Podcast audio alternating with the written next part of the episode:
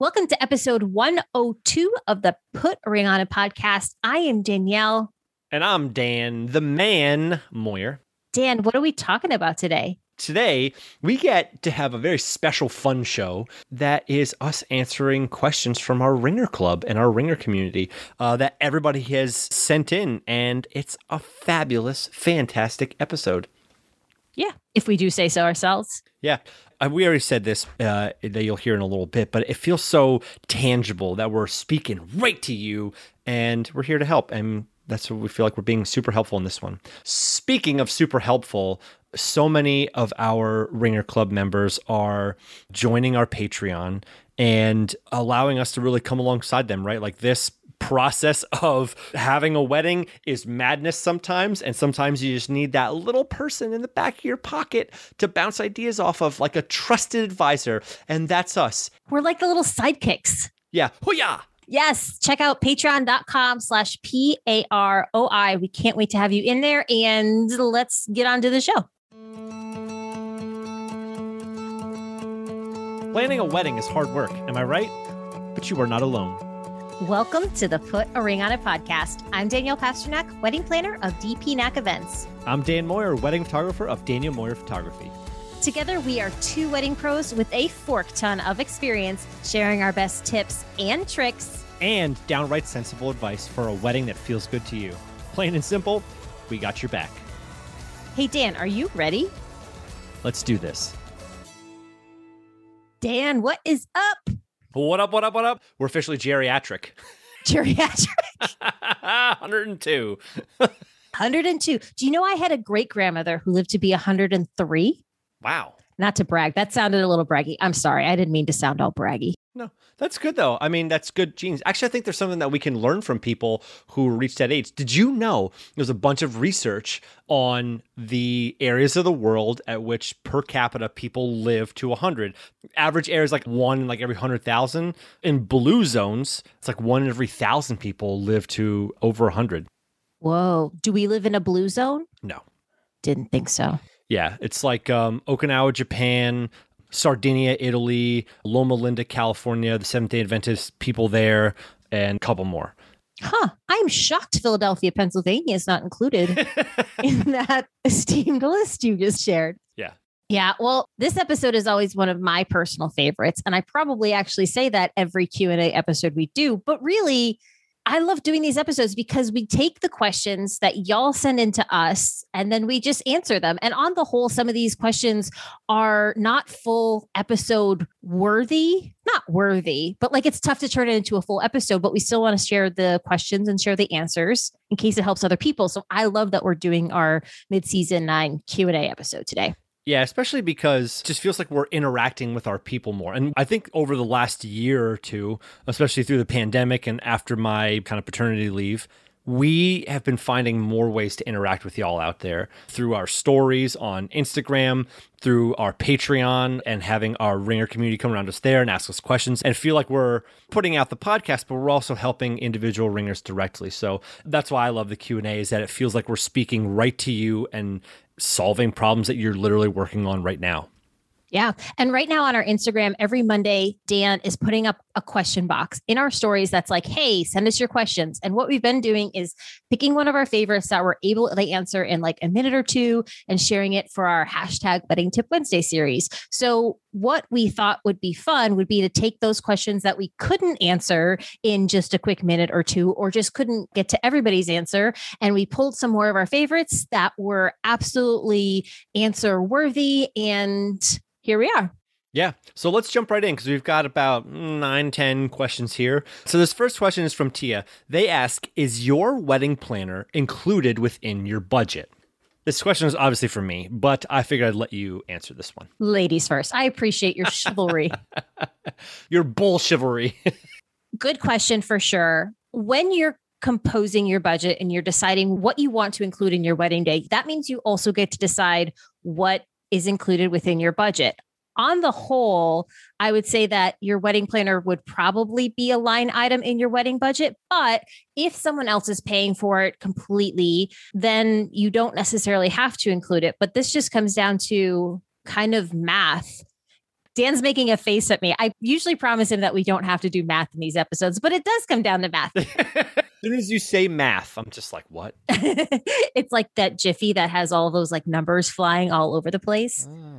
Yeah, with Zach Galifianakis. Yeah, exactly. But yeah, you get to choose what is and isn't included in your budget. I have couples that include everything from the engagement ring through the honeymoon and the honeymoon activities to ones that just say, you know, we're just going to include the big things and the other things aren't going to be included in there. That budget is really up to you as far as what you do and don't want to track, but you get to make the rules. Agreed. And if you're saying, you know what, we just want this all-encompassing budget and you're wondering if a wedding planner should be in your budget, it should be. And I feel like I'm better suited saying that because you're a wedding planner and I'm not biased. But from both sides of the aisle. Oh, that was pretty funny. I've seen it from the groom side and how weddings go from the photographer preparedness side. So if it's not in your budget, make it in your budget. Yeah, there you go. Okay, this next question comes from Kirsten, who asks, what do you do when a vendor doesn't live up to your expectations? Ooh, this is an interesting one because you just really hope that everybody's out there, they're running a trustworthy business, that kind of thing. But sometimes some bad things happen. So I kind of think of this in three different ways. One is my brain automatically goes to the fact that this is a normal person. And let's say for communication sense that they're falling off the face of the earth, they're not communicating with you. I automatically think that they're a normal person, that something is going on in their lives. So hopefully it's nothing crazy, right? Like, first of all, remember that your wedding planner, your photographer, all these people are normal people and sometimes bad things happen. Generally speaking, though, I'm sure you're the same way, Danielle, that when something came into my life or when I had to step away from my business for a period of time, I put up autoresponders, I let all my clients know, that kind of thing. So I think this kind of, like I said, three different levels. Level one is you reach out to them and ask them a very simple, basic question. If we're talking about lack of communication here, maybe this is what you're talking about, not living up to their standards. Reach out, ask them a very simple question. Hey, is there anything that you need from us right now? It's a softball lob for them to lob it out of the park and say, hey, we don't need anything from you. You're good. Sorry, I've been MIA for a little while. And they have this open opportunity to say something. Second level is you kind of put the onus on them a little bit, and you also follow up with a phone call. Hey, we haven't heard from you in a little while. We're just making sure everything's okay, and we're still on for our wedding, right? That's a pretty big red flag. If you're concerned about whether or not this person is going to be available for your wedding, that should automatically be a red flag to that vendor that they need to step up because they're not fulfilling their side of this. Obviously, a phone call in level two as well. Level three is where you have to consult your planner, maybe consult a lawyer, check your contract, and start considering what the road forward looks like with this vendor. Dan, I echo all that you said, and I want to emphasize the check your contract part. I think a lot of times as a couple, when you're going through the process and you're in the newly engaged phase, you have on these like lovely goggles that when you're signing contracts or you're doing all of that, sometimes you don't read all the fine print or you don't ask all the questions right away, which is okay. You're human and that's allowed. But when I read this question and say, okay, what do you do when a vendor doesn't live up to your expectations? Take a pause for a second and go back and make sure that your expectations are aligned with what they promised to deliver. Because that's kind of a good starting point to say, oh, maybe there's just miscommunication at play, or maybe they really are dropping the ball, or maybe I didn't totally understand what was involved in the first place. But like Dan said, you're all human in this scenario. So starting with some sort of conversation or opening up that channel to have that conversation from a place of, hey, can you help me better understand whatever it is thing that you have going on? That's a really good place to lead from if you haven't yet already. Yeah, there's a bunch of different ways we can approach this, right? Are they not living up to the expectations prior to the wedding? Is it lack of communication? Is something happened on the wedding day? Is it after the wedding? Like, I wasn't even thinking about it when we first started answering this question, but what happens if you get your pictures back and something is missing or all the family formals are gone or something? But there's lots of different ways to approach this. But I think through it all, it's definitely communication, and you're both humans. Treat each other with respect and dignity until it gets to that point where you realize trust is not there anymore. Yeah, that was really well said. I like that. So on to the next one. This one comes from Court. What is the most important thing to book after the venue, photographer, and church or ceremony space? This is a good question because I've just realized I'm probably going to say this is a good question after every single one of these questions because I picked the questions. They're all good questions.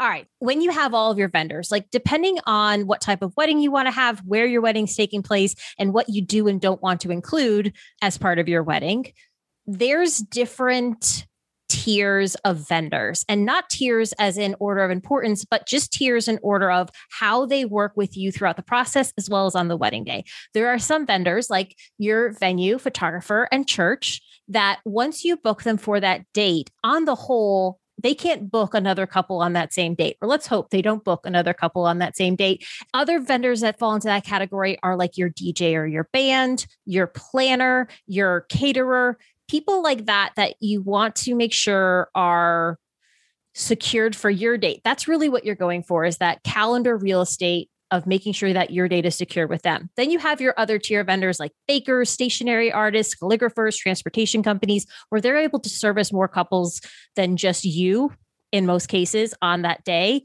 Those are the ones that you want to book after you go after those big picture vendors, which, like, I always look at it as photography, videography, your planner, your venues, your caterer, your entertainment, and your officiant, if that's not part of your, in this case, it would be here with her church. So those are the big ones. And then you can kind of work your way down from there, but also factor in what's important to you. If flowers are really, really important, then they should be higher up on your priority list in terms of booking them. Yeah, that actually is a really good question, because I feel like we do spend a lot of time talking about like those big three, right? Planner, venues, photographer. You know, I feel like there's so much time spent on those first three. And then it's like, all right, well, what happens the next 6 months after that? So super good question.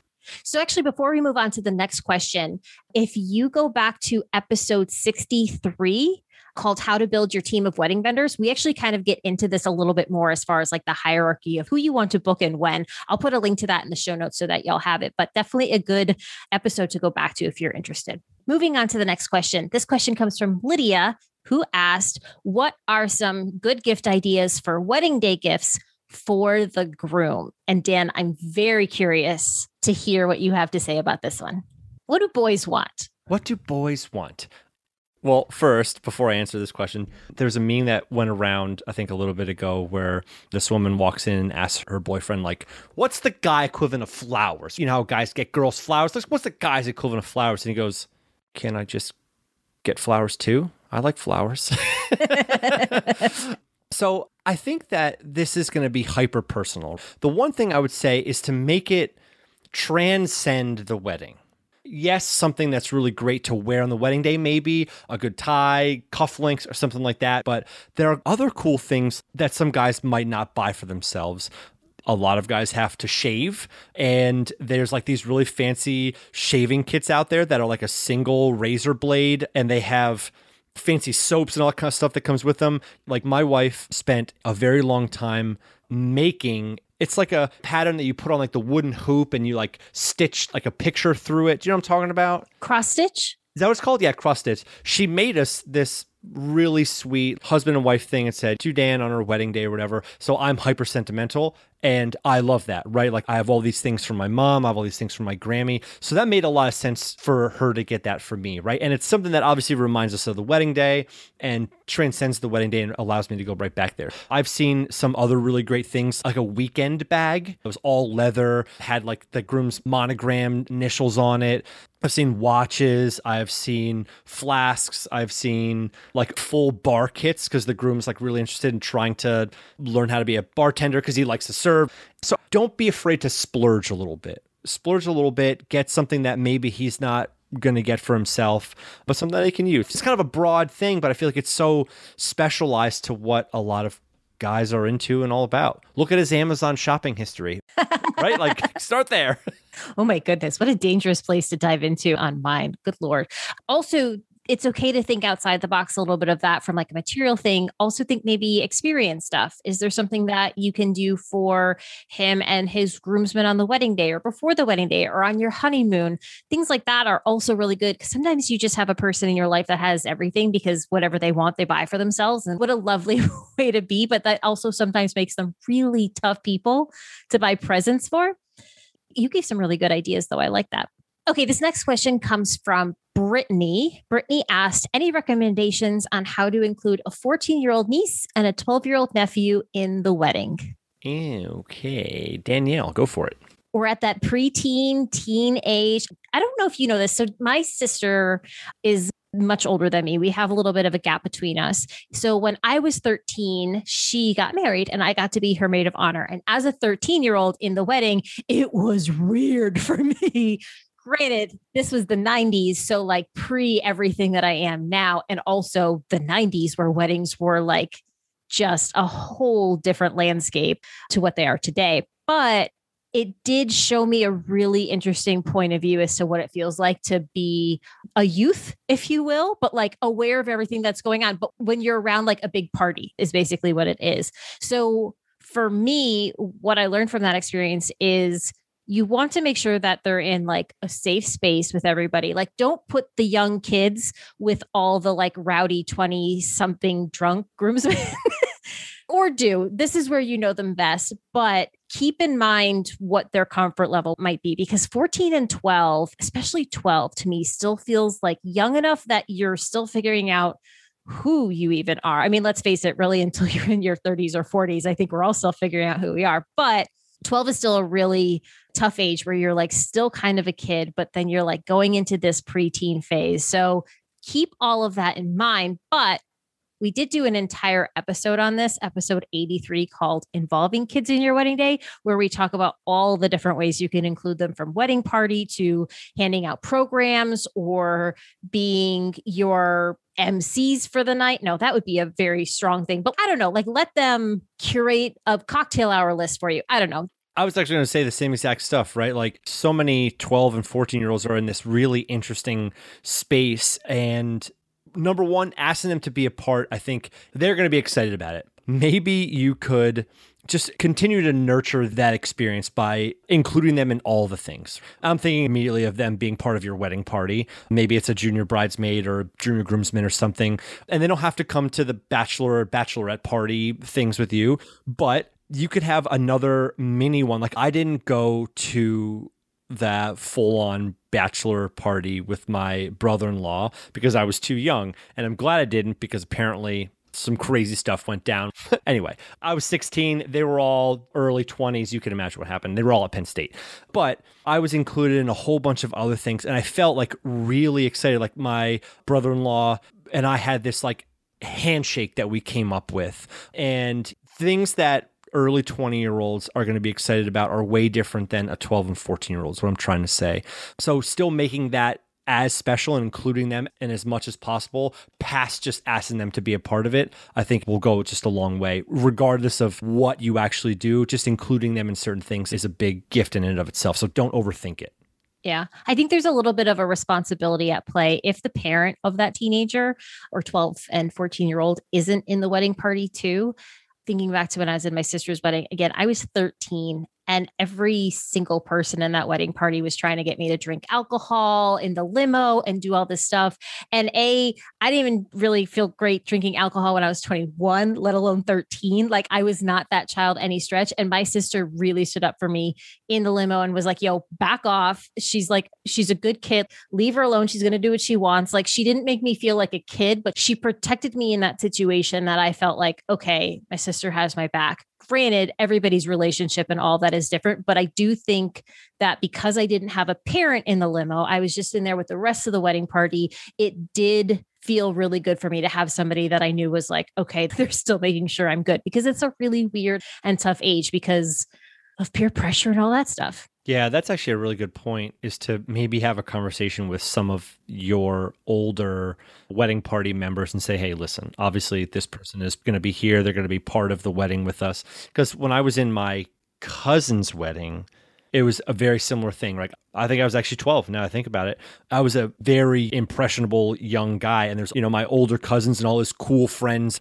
It's very easy to feel uncomfortable and feel like if they're laughing at you or if you're not going to do something, that's a very weird situation for a young kid to be in. So definitely have that conversation with some of your wedding party members if some of them are known for being a little rowdy. Yeah, exactly. And they can still do what they're going to do, but like, don't invite the kid into that. That's how I feel. Like, you do you, but don't make anybody else feel weird about not wanting to do you. The next one, I feel like it's probably a good one for me to do, but I'm going to go ahead and give this one to you. So Aaron says, how do you not spend a ton of money on wedding hairpieces? I mean, for real. We went over budget on the dress and need to save. Dan, are you sure you don't want to answer this question? Just with all that hair on top of your head. It's too easy. I noticed you're going to be way more eloquent about this one than I am, so I'll let you have it. Go for it. Oh my goodness, Aaron. First of all, congratulations on the dress. I'm sorry you went over budget, but it sounds like it was the right dress and you made a decision and you feel really good about it. So now you're adjusting your budget to align with your priorities, and A+ Gold Star sticker for you. When it comes to hair pieces, you could really do anything you want, including not doing anything at all in your hair. Overall, there's like a million personal choices at play, as well as like what style of hair you have, but you don't have to do the like super long, oh, Maria from Sound of Music veil that's like halfway down the aisle and all this long, beautiful thing, because that can be really expensive. You can do something shorter. You can do just like a little clip. You can do fresh flowers. You can do all kinds of things. I think if you're looking to get some good ideas, I would highly recommend checking out Etsy, Etsy. I'm pretty sure everybody knows that site, but I will put a link to it in the show notes just in case. If you search on Etsy for wedding hairpieces, you're not only going to get a lot of different options, but you're going to get a lot of different ideas that you can then kind of say, like, oh, we might like to do this, or I might want to do that, and kind of go from there.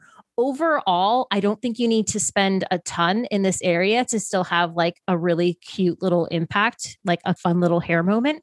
And yeah, you don't have to do a veil.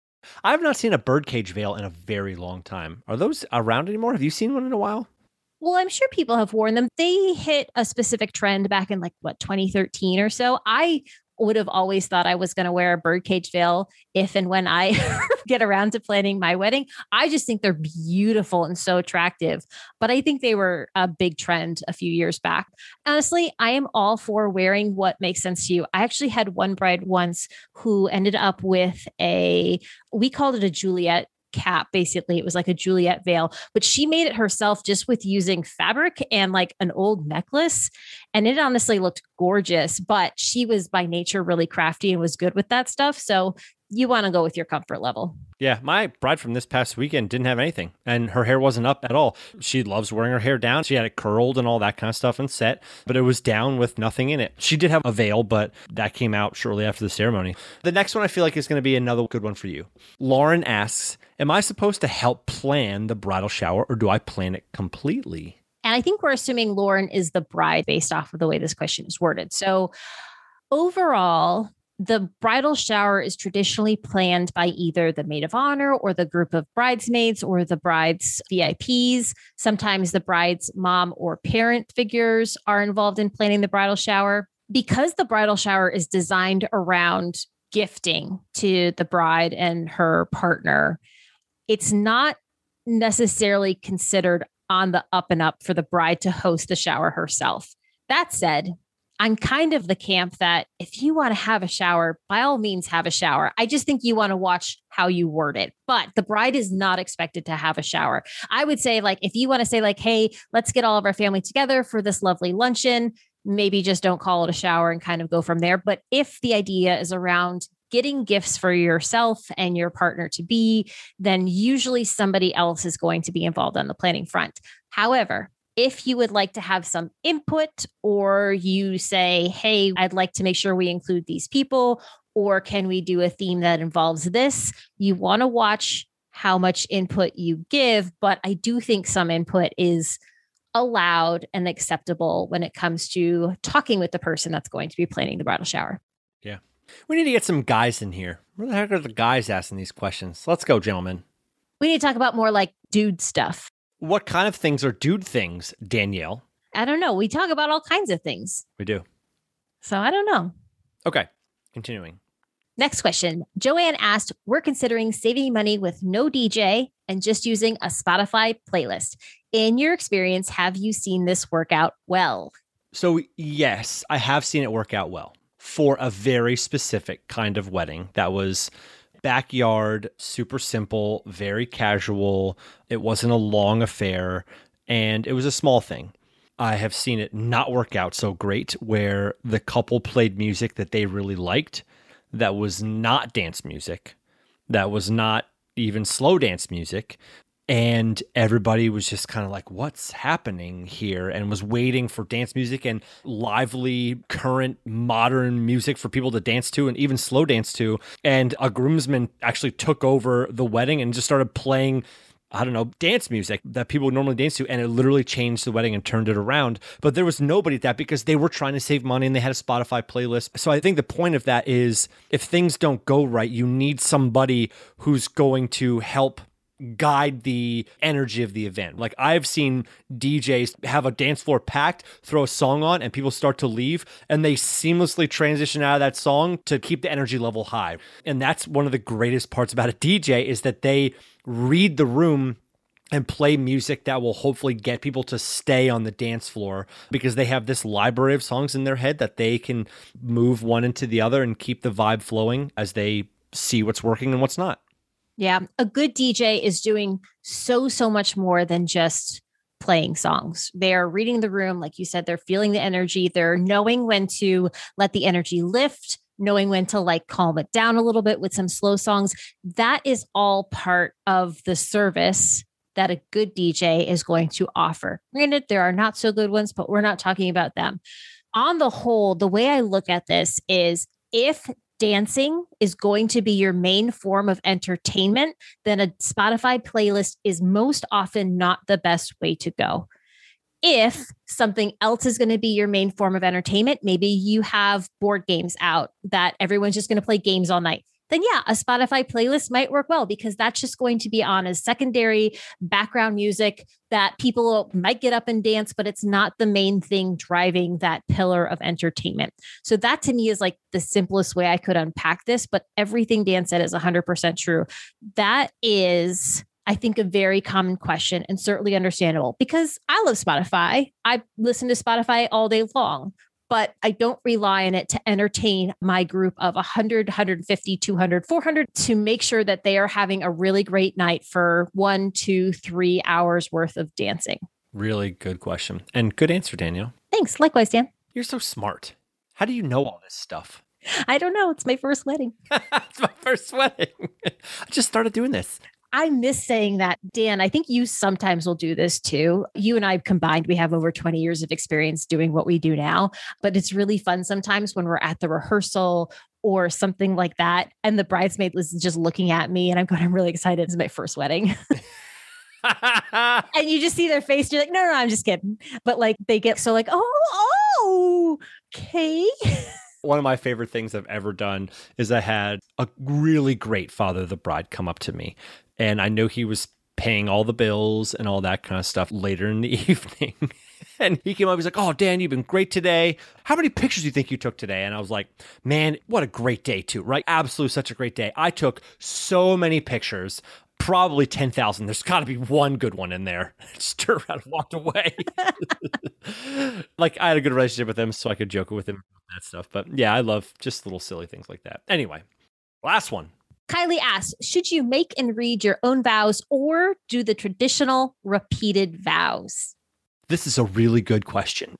If this question is for us to give you permission to write your own vows, for that to be something, first, have a conversation with your partner, make sure they want to do it. But yes, do it. I don't think you could ever go wrong by writing your own vows. And just the flip side too, though, like if you're asking that question for us to have permission to say, no, traditional repeated vows are just as special. We will also say that too. Yeah, that's where I was going to go with myself. I was born, raised Catholic, and we got married in a Catholic church. And even though I'm not super in on it now, I still wanted that. Like, you know, my wife, when the doors flew open in the back of the church, we had trumpet voluntary playing with a real trumpeter. And she had a cathedral length veil with a blusher on. And so it was hyper traditional for me, not being a super traditionalist, but I wanted the repeated vows. Like we still picked the ones out, but yeah, the repeated vows were something that we really wanted. So whichever way you're being pulled to is good. Yeah. I think on the whole, there's a lot of pressure around writing your own vows, making sure they're perfect and they say everything, but they're also something that you need to say in front of your friends and your family and all of your wonderful guests. So for most people, they tend to fall on one side or the other as far as what makes them feel more comfortable. But please know that if you don't write your own vows, your vows that you do that are the traditional repeated vows are still going to be just as special, because it doesn't take away anything you've ever said to that person up until that point or will say after that point. I think that's a really common question. I think it's also a little bit about knowing yourself and knowing how much you want to put onto your shoulders to make that really perfect. I do think it takes some time, though. I've seen many a partner writing their vows just minutes before they've walked down the aisle. Yeah, I have a funny story about that. This is one of the sweetest things I've ever seen. I did a wedding in Germany in 2013, Cody and Allison is a lyricist. She reads a lot and she has all these different quotes and everything. And so they got married at like the base of this castle in Heidelberg that was falling down and all this stuff is beautiful. And she had these little book in front of her. They both wrote their vows in these little Moleskine type books. And it was beautiful. And she had these long, drawn out, thoughtful vows. And earlier that morning, we had all gone on a hike. And I saw Cody doing his vows that morning. I saw him writing. I saw him sitting on a log, just like constantly writing. Like, they've been together since high school, right? So this is years that they have back and forth. So her maiden name is Beers. Gets to the wedding day. Allison's reading her vows. They're like beautiful, long, drawn out, thoughtful, bring in all these different lovey quotes and everything. And everybody's losing it. Cody's losing it. I'm losing it behind the camera. This crew of 12 people are there, all losing it. And Cody's like looking at his vows, looking at her, looking at his vows, looking at her. And it was so sweet. And he closed the book and pinched his nose because he was like holding it. And he just squeaked out a 1-sentence vow. And he said, "You're always going to be my Beersy cat." And everybody lost it. Everybody lost it. She lost it. And so there was something there, like it was completely impromptu. And I'm pretty sure, if I remember correctly, he gave her the actual vows later that he had written in the book. But he's like, I don't know, that felt right. And I asked her about it later. And she's like, I know what he wrote, but in the moment, that was right. And that was perfect. I love that. Yeah. So there's a lot of pressure around that. But sometimes just staying true to your history and keep it simple. Yes. And talk about it beforehand. Talk about it with your partner about what feels good. Maybe like, hey, are you going to do something really long or really short? That would be really a helpful conversation to have in advance. Yeah. All right, friends, thank you so much for sending in these questions. We love you all. Keep sending them in. And we're going to do another season end Q&A episode, just like we always do. So if you didn't get your question answered today, definitely hit us up at patreon.com/PAROI, where you can join the Ringer Club and get all of your questions answered, including right here on the episode, because some of these questions today were sent in by our amazing Ringer Club members. And we knew that they were so good that we had to share them here. Awesome. Love it. Thank you so much for listening to another episode of the Put a Ring on It podcast. Before we wrap up this episode, we just want to send some love and gratitude and hugs to all of our patrons in the Ringer Club. We would not be here without you. Thank you so much. You are the best. Absolutely. And let's be real. Things are way easier when you have a solid support system who is going through it right alongside you. So please join the Ringer Club community today at patreon.com/PAROI. Just click the link in our show notes. The Ringer Club is the best way to support the show and receive direct access to Danielle and I. Plus, you have an entire community of Ringers helping too on Facebook. Membership is just $8 a month, and we have a limited number of spots available at a lower monthly rate where you get all the same benefits. Again, that's patreon.com/PAROI. Another way you can support the show is to rate, review, and subscribe in iTunes, Spotify, or wherever you're listening to us right now. And don't forget to connect with us on Instagram, where you can catch some more tips, see Dan's amazing photos, and watch some of our behind-the-scenes shenanigans. Follow us at Put a Ring on It Podcast. Okay, Ringers, remember, we're here to help you. But no matter whose advice you follow or what decisions you make, know that your wedding's going to be amazing. Because you rock. Until next time, Ringers. Dad joke? Dad joke. Did you hear what happened to the man who tried to catch the fog? No. He missed. That one took me a second. It's a smart one. That's why. Oh! I'm sorry, that was mean. It was mean. Jerk.